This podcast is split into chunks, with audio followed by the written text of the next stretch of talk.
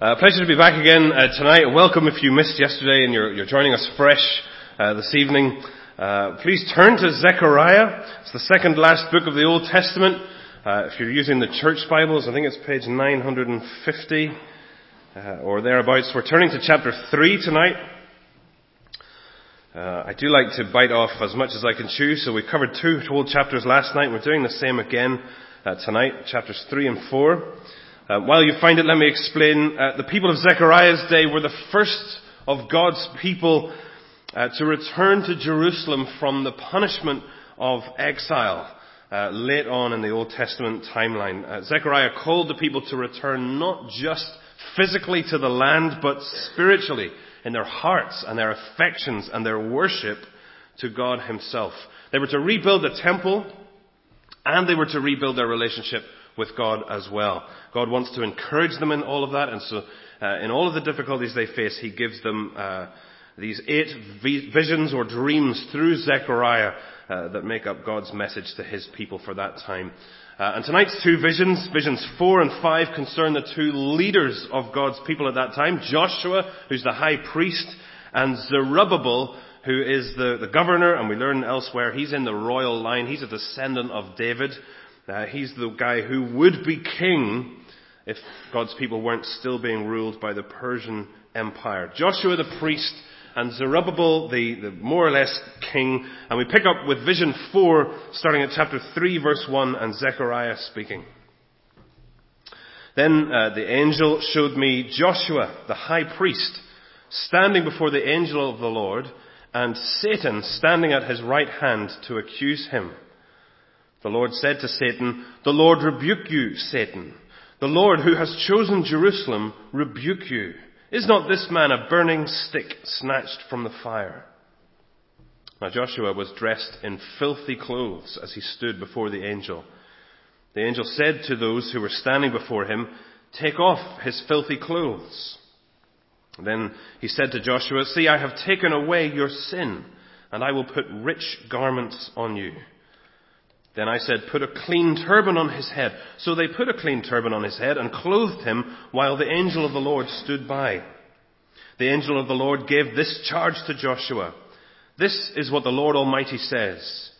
If you will walk in my ways and keep my requirements, then you will govern my house and have charge of my courts, and I will give you a place among these standing here. Listen, O high priest Joshua, and your associates seated before you, who are men symbolic of things to come. I am going to bring my servant, the branch. See the stone I have set in front of Joshua. There are seven eyes on that one stone, and I will engrave an inscription on it, says the Lord Almighty. And I will remove the sin of this land in a single day. In that day, each of you will invite his neighbor to sit under his vine and fig tree, declares the Lord Almighty. Then the angel who talked with me returned and wakened me as a man is wakened from his sleep. He asked me, What do you see? I answered, I see a solid gold lampstand with a bowl at the top and seven lights on it, with seven channels to the lights. Also there are two olive trees by it, one on the right of the bowl and the other on its left. I asked the angel who talked with me, What are these, my lord? He answered, do you not know what these are? No, my Lord, I replied. So he said to me, This is the word of the Lord to Zerubbabel. Not by might, nor by power, but by my spirit, says the Lord Almighty. What are you, O mighty mountain? Before Zerubbabel, you will become level ground. Then he will bring out the capstone to shouts of, God bless it, God bless it. Then the word of the Lord came to me. The hands of Zerubbabel have laid the foundation of this temple. His hands will also complete it. Then you will know that the Lord Almighty has sent me to you. Who despises the day of small things? Men will rejoice when they see the plumb line in the hand of Zerubbabel. These seven are the eyes of the Lord which range throughout the earth. Then I asked the angel, What are these two olive trees on the right and the left of the lampstand? Again I asked him, What are these two olive branches beside the two gold pipes that pour out golden oil? He replied, Do you not know what these are? No, my lord, I said. So he said, These are the two who are anointed to serve the Lord of all the earth. And we finish our reading there, and uh, perhaps you're relieved by that because there's kind of quite enough to get our teeth into. Uh, let's let's pray before we do that. Before we start to unpack this together, let's pray.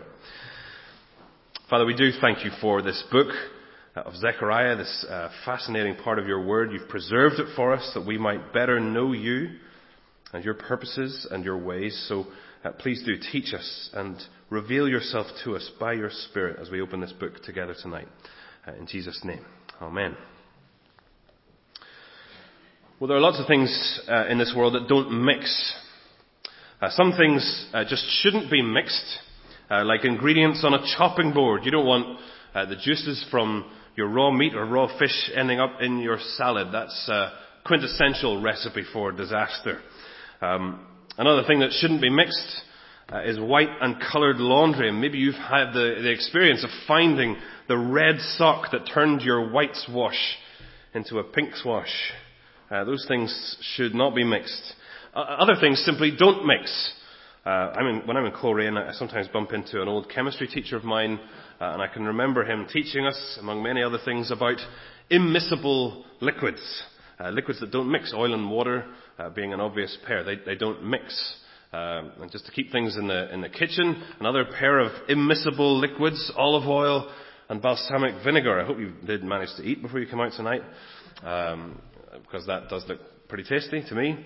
Uh, in fact, if you're into salad dressing, I think it's oil and vinegar that are the two ingredients that separate out in the bottle. They seem to mix, don't they, when you shake it up?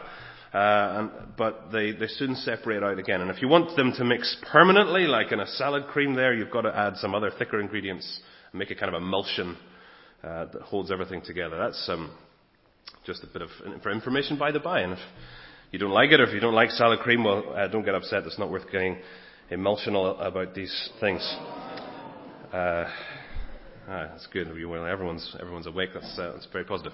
Uh, at the very start of the Bible, uh, God creates the first human beings and He walks and He talks with them in a garden paradise. He, he mixes with them.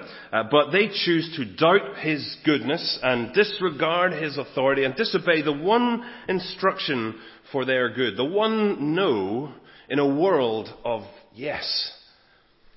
Uh, and as a result, God and people can no longer mix. God is holy and pure and good, they are fallen and sinful and spoiled. The, the king cannot mix with the servants who've committed uh, and will forever continue to commit treason. God and humanity uh, must be separated out. So Adam and Eve are banished from the garden, banished from God's presence, and sent away. Uh, and from that point on, from Genesis 3 on, you could say that the question hanging over the Bible story is, how can God and people ever mix again? How can a holy God ever dwell with sinful people? Now fast forward to Zechariah, almost at the end of the Old Testament timeline, about 519 BC, uh, and God's answer to that question has not yet been fully revealed. The people are back in Jerusalem uh, to rebuild the temple and rebuild their relationship with God, and God's encouraging them through these visions to Zechariah. So last night, in visions 1 to 3, God promised to comfort them and to judge their enemies that were still surrounding them and to dwell with them as he gathered them in. But that question's still there. How can God dwell with his people when they're still sinful? How can God and people mix? How can a holy God dwell with sinful people? As they start over with God, uh, as they have a fresh start, what's going to make this time any different? And what about us? If God really is building this unshakable kingdom that we began to think about last night, uh, a safe and secure refuge from the, the, dangerous and unstable kingdoms of this world, uh, well, how can we belong to it? Do we really belong in God's kingdom? How can uh, rebels and traitors and saboteurs uh, have any part in God's kingdom?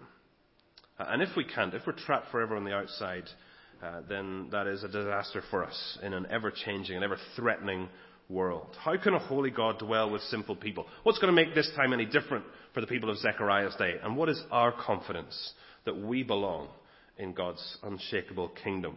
Uh, well, we're going to look at the two uh, answers to that question that Zechariah gives through these two visions at the center of his sleepless night. Uh, visions 4 and 5. So we're, we're going to look into vision 4 first of all, and here's what we find. God will remove his people's sin. God will remove his people's sin. This is the first answer uh, to our question of how can a holy God dwell with sinful people? Can we really belong in God's kingdom? Well, God will remove his people's sin. Visions 1 to 3 were very encouraging, but vision 4 introduces a big problem.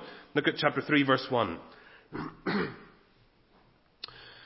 Zechariah says, Then he showed me Joshua, the high priest, standing before the angel of the Lord, and Satan standing at his right hand to accuse him. So this vision is of a courtroom where the angel of the Lord is the judge, and Joshua, who's the high priest at the time, is in the dock with Satan, the prosecuting lawyer, the accuser, uh, standing ready to present his case. Normally, the high priest looked pretty smart uh, dressed in a special uniform head to toe, including a turban on his head with an inscription on it that read, Holy to the Lord. His whole outfit symbolized the holiness that God required of his people if he was going to dwell with them, as he promised last night, didn't he, in Vision 3. Joshua is supposed to be this picture and symbol of the perfect man. But here, uh, Joshua is dressed in filthy rags, verse 3. That means soiled. Don't make me spell that out for you. It means unclean, defiled. It means sinful. We took a, a family trip once uh, and had the chance to, well, we've had more than one family trip, but on one particular trip we had the chance to look inside a World War II British submarine. And we learned that on tours of duty that lasted uh, sort of six to eight weeks at sea, the, the sailors wore the same uniform day and night and did not wash themselves or their clothes. Just let that sink in for a moment. Uh, then, when they returned to shore, they caught the bus home to their families, still in the same clothes. I don't know if the buses had windows that could be opened, but I sure hope so. Uh, we can imagine it. Uh, Joshua here is soiled.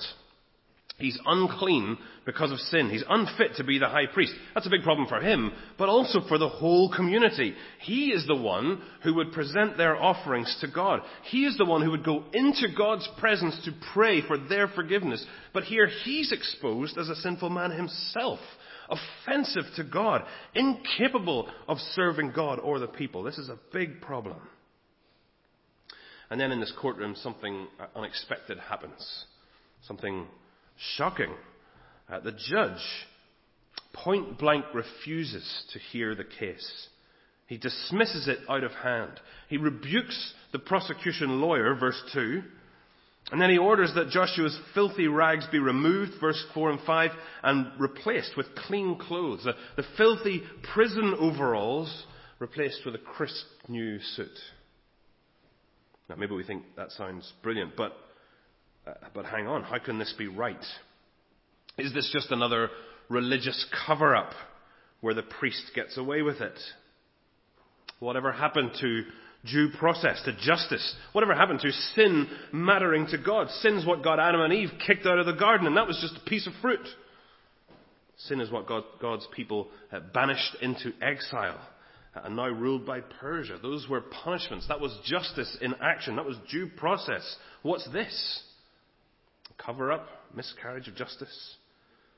We're not, we're not actually even done yet. Look at verse 6. The angel of the Lord gave this charge to Joshua. This is what the Lord Almighty says. If you will walk in my ways and keep my requirements, then you will govern my house and have charge of my courts. That's the, the temple. And I will give you a place among these standing here. That's the angels uh, present in the court of God. So, uh, whatever exactly this means, it's a high honor.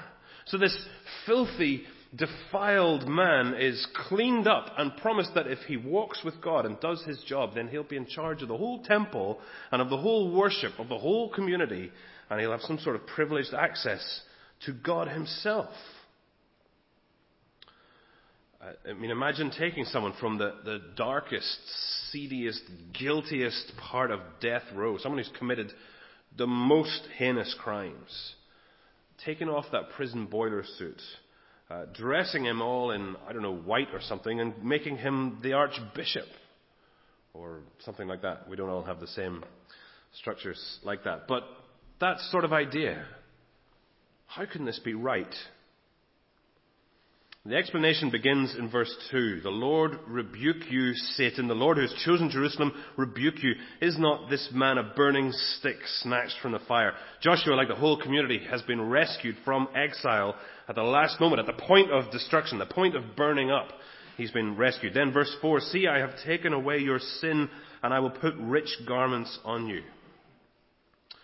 Uh, so, so far the explanation is not a cover up, but God is doing this. He has rescued and cleansed Joshua.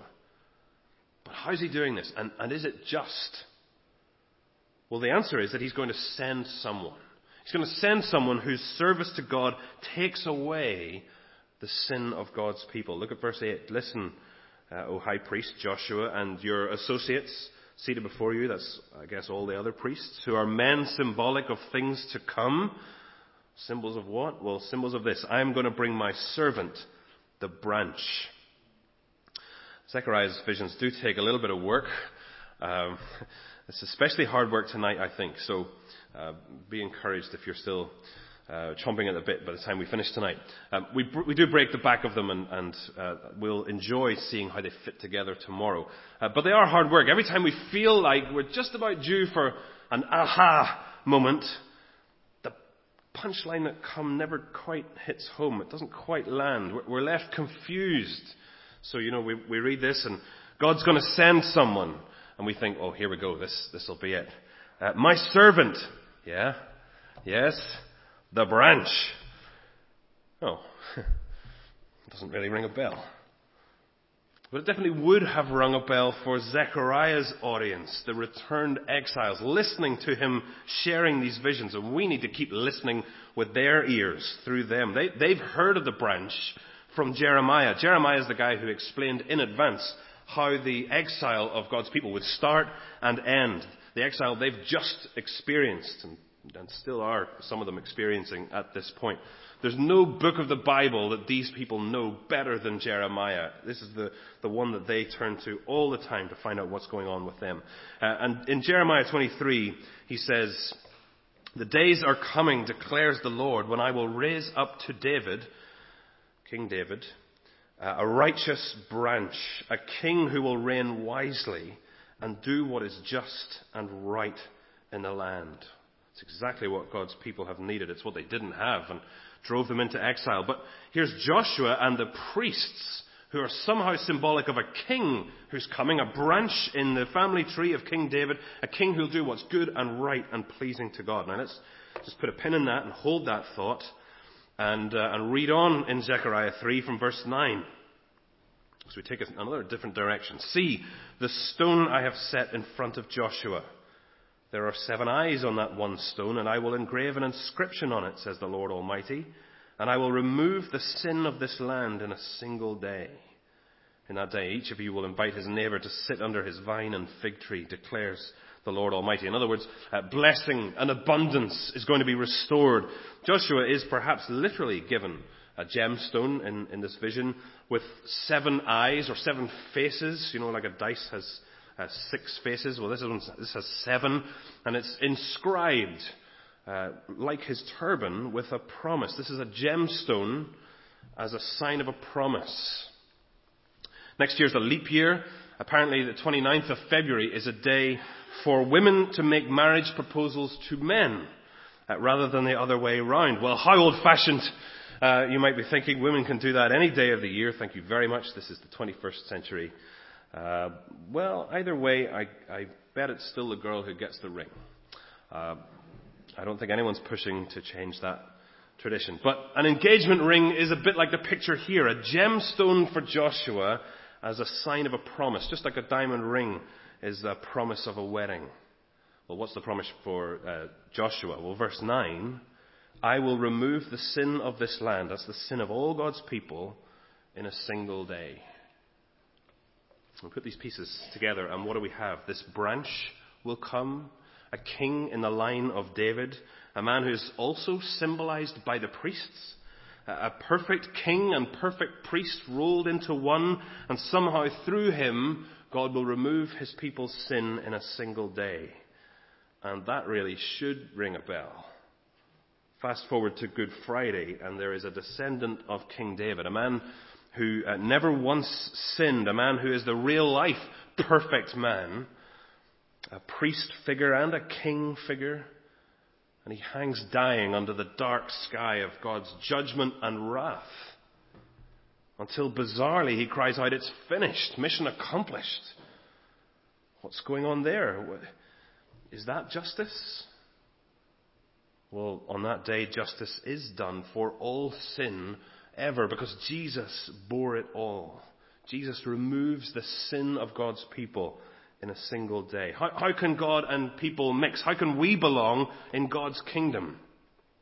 Only by God sending a perfect man, his own son, who would be a, a king who would establish God's perfect rule and a priest who would bring us cleansed to God by removing our sin. That's how God and people mix. That's how we can confidently say that we belong in God's unshakable kingdom. What does this uh, vision mean for us today? Well, for one thing, it means that you're not good enough to go without a Savior. Uh, your sin is real and it stinks. It's a foul smell on God's bus. It's worse than any old submariner. It makes you repulsive to him, makes you unacceptable. Um, you might think you're a decent person, certainly nowhere near as bad as those people out there. Uh, maybe not even nearly as bad as ordinary people out there. But what you think about yourself does not matter because God thinks otherwise. Sin is filthy to him. So you need Jesus to take his sin, to uh, take your sin on himself. You need him to do that. There's no other way either. Look at, look at Joshua. There's no other way out of this for him. No other way out of this courthouse. He doesn't say a single word in the whole vision. He's absolutely helpless. Totally passive. It's all done for him. There's no other way. Jesus suffers your death sentence or you suffer it. So that's one thing. Uh, you're not, excuse me, I'm going to sneeze. no, I'm not. Uh, you're not good enough to go without a Savior. You're not good enough to go without a Savior. Another is the flip side of that. You're not bad enough to be beyond this Savior. Joshua could not be in a worse state, but there's no stain that Jesus doesn't completely remove. No one is beyond his reach. If we come to Jesus, he removes all of our sin. Paul writes, uh, There is now therefore no condemnation for those who are in Christ Jesus. Praise God for Jesus' death in the cross on our, in our place. Absolutely necessary because we all need to be thoroughly washed clean, but also thoroughly effective because Jesus cleanses us completely. Here is the foundation of God's unshakable kingdom. It is a completely empty kingdom without this. Uh, but through Jesus, we can come into this unshakable kingdom. Um, ransomed, healed, restored, forgiven.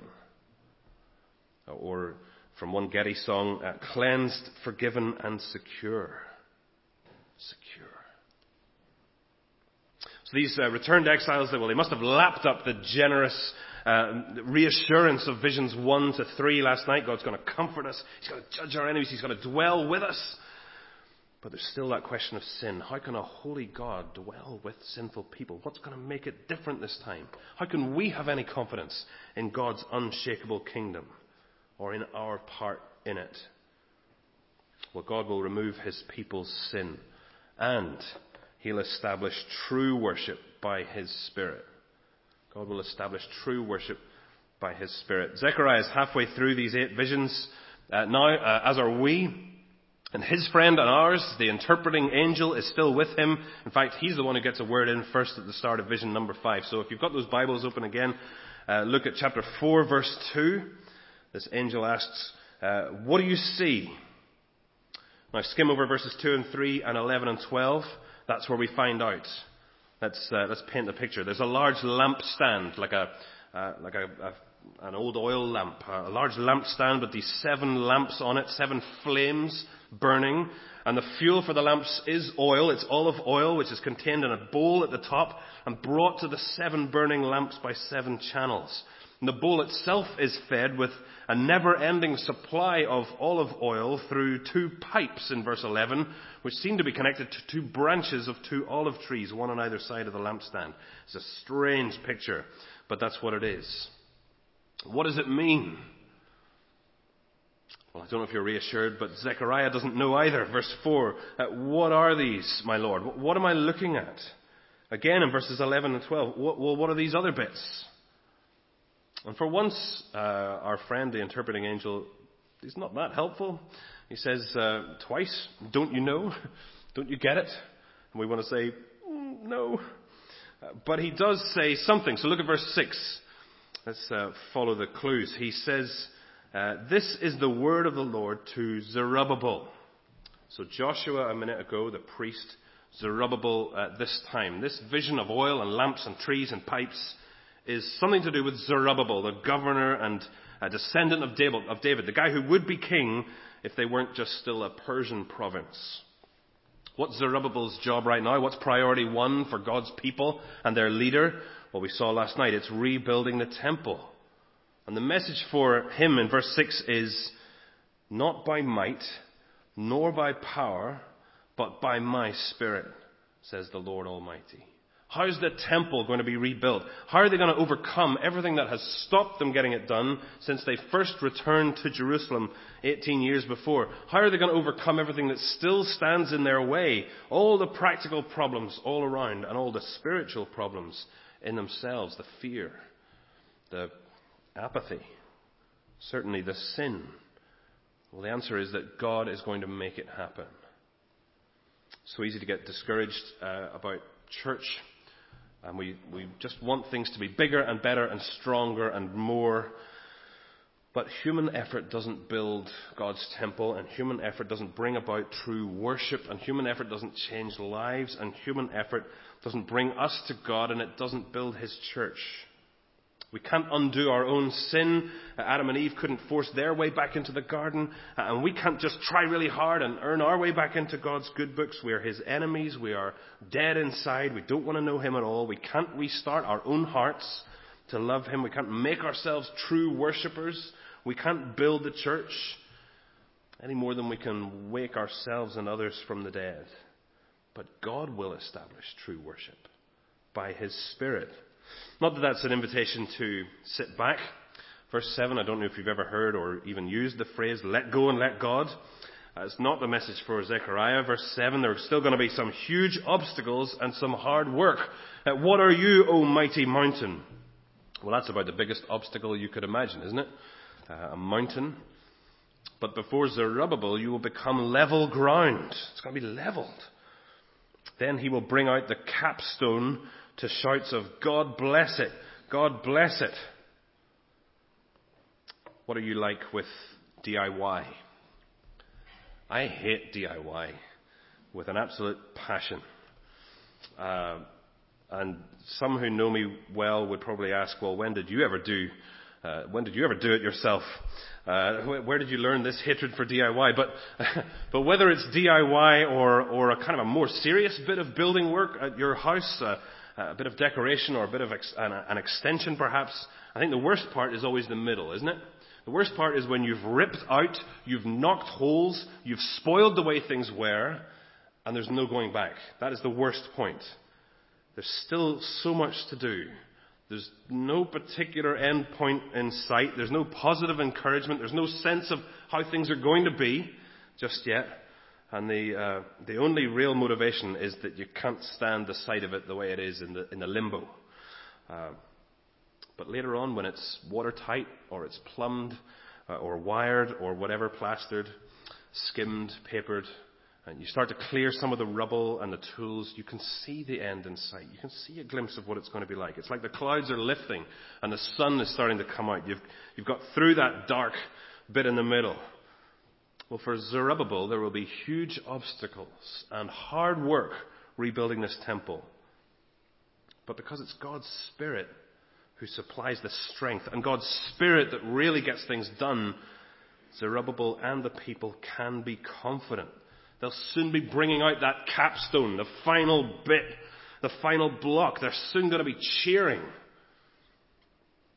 And the Spirit sees the work through to absolute completion. Look at verse 9. Uh, the hands of Zerubbabel have laid the foundation of this temple. He started it. His hands will also complete it. Zerubbabel started it. He's going to finish it because the Spirit sees God's work through to completion. But it is going to be done the Spirit's way, on the Spirit's terms. And that does mean obstacles. That does mean hard work. That does mean weakness and doubt all to teach us that the success is His success. It's not our success. Verse 10, there will be many a day of small things. There is an idea for your next church motto, your next news sheet. What's our motto for this month? It's a day of small things.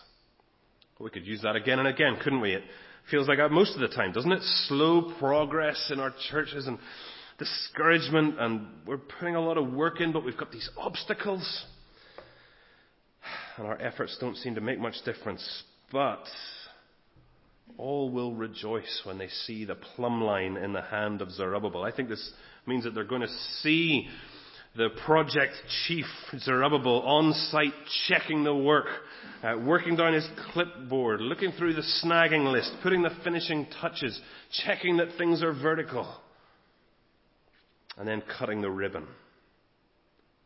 And when the temple is completed, this picture of the seven lamps will be completed. I think that's why we get this strange little bit. These seven are the eyes of the Lord which range throughout the earth.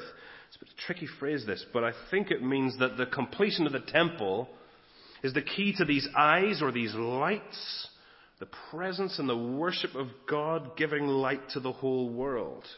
When the temple is rebuilt, when the people are worshiping God on His terms, His way, that's going to be a light in a dark world. In fact, they will be a light in a dark world. Some other Bible passages give us a little bit of confidence to take this passage in this direction. Uh, there are seven lampstands in Revelation, of course, and they're churches. They're communities of God's people worshiping and serving Him through Jesus and being a light in the world. Jesus Himself says, You are the light of the world.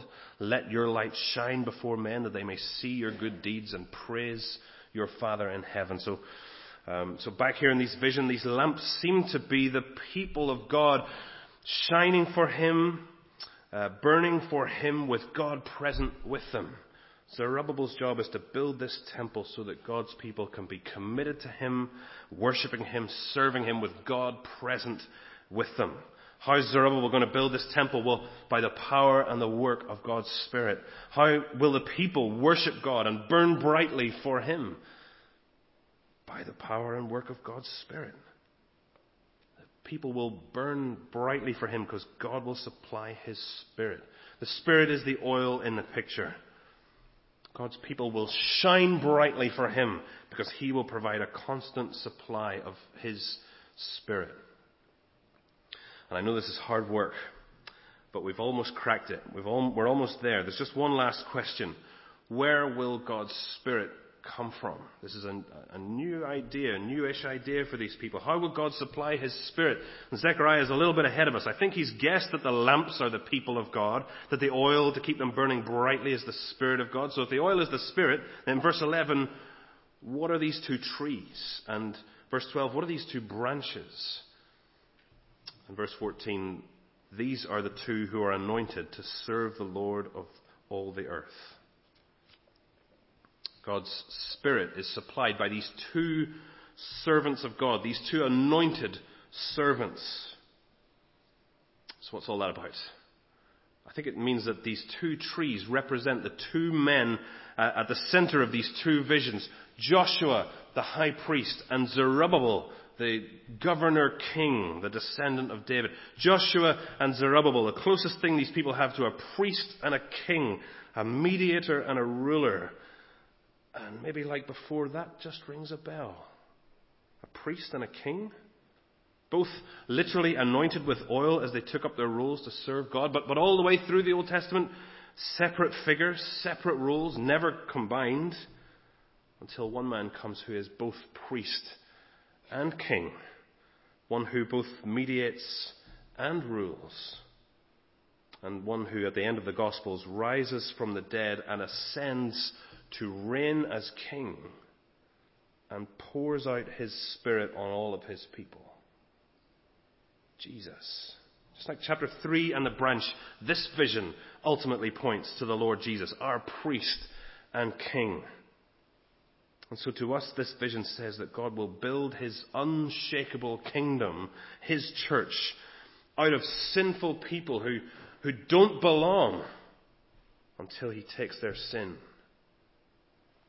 and enables them to worship with true worship in spirit and in truth.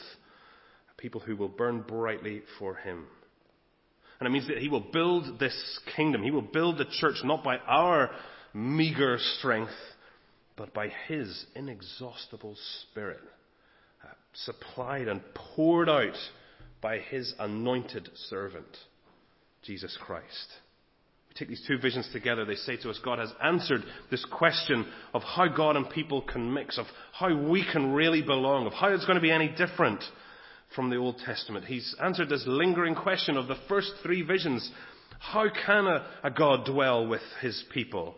How can their worship be acceptable to him? He's answered the question of how his unshakable kingdom can be built at all and how we can belong to it. It's through Jesus Christ, our perfect priest and our forever king, that God has removed the sin of his people and established true worship by his Spirit. We're almost done uh, for tonight. Let's try and bring this down to earth. It's all a little bit kind of up there, isn't it? In chapter 1, verse 6, um, God issues this command and this promise. Or was it verse 3? I can't remember now. Uh, turn away from, uh, return to me and I will return to you.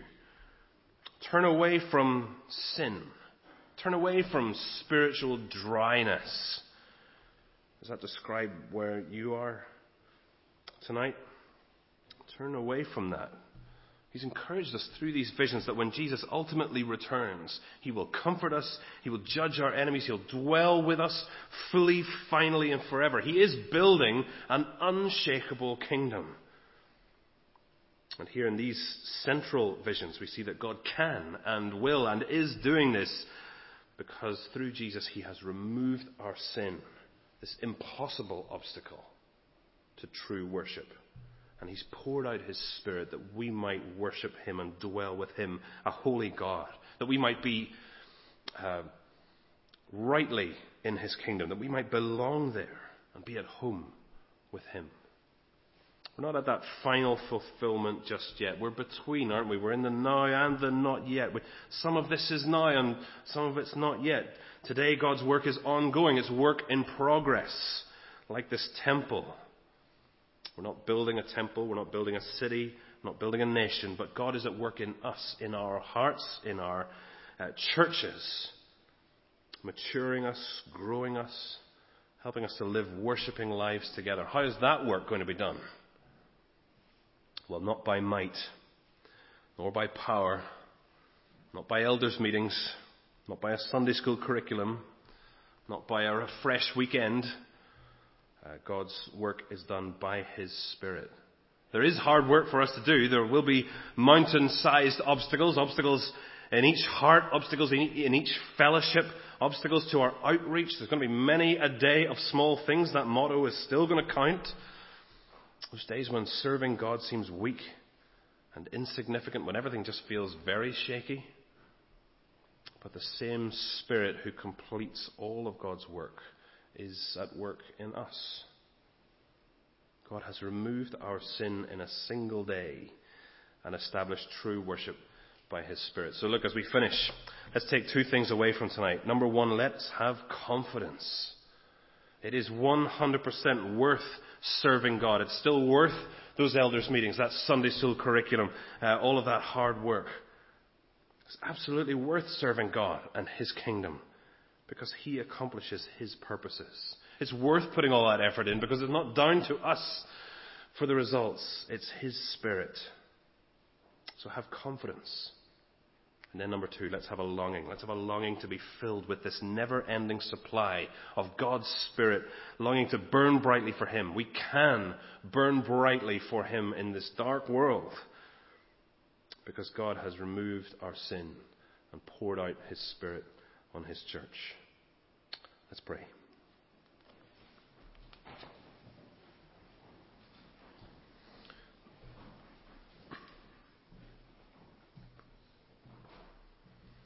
Father, when we open our Bibles uh, and start at the beginning, it's a, it's a long time before we get to the answer of how a God like you could dwell with people like us. It's a solution that could only come from your side.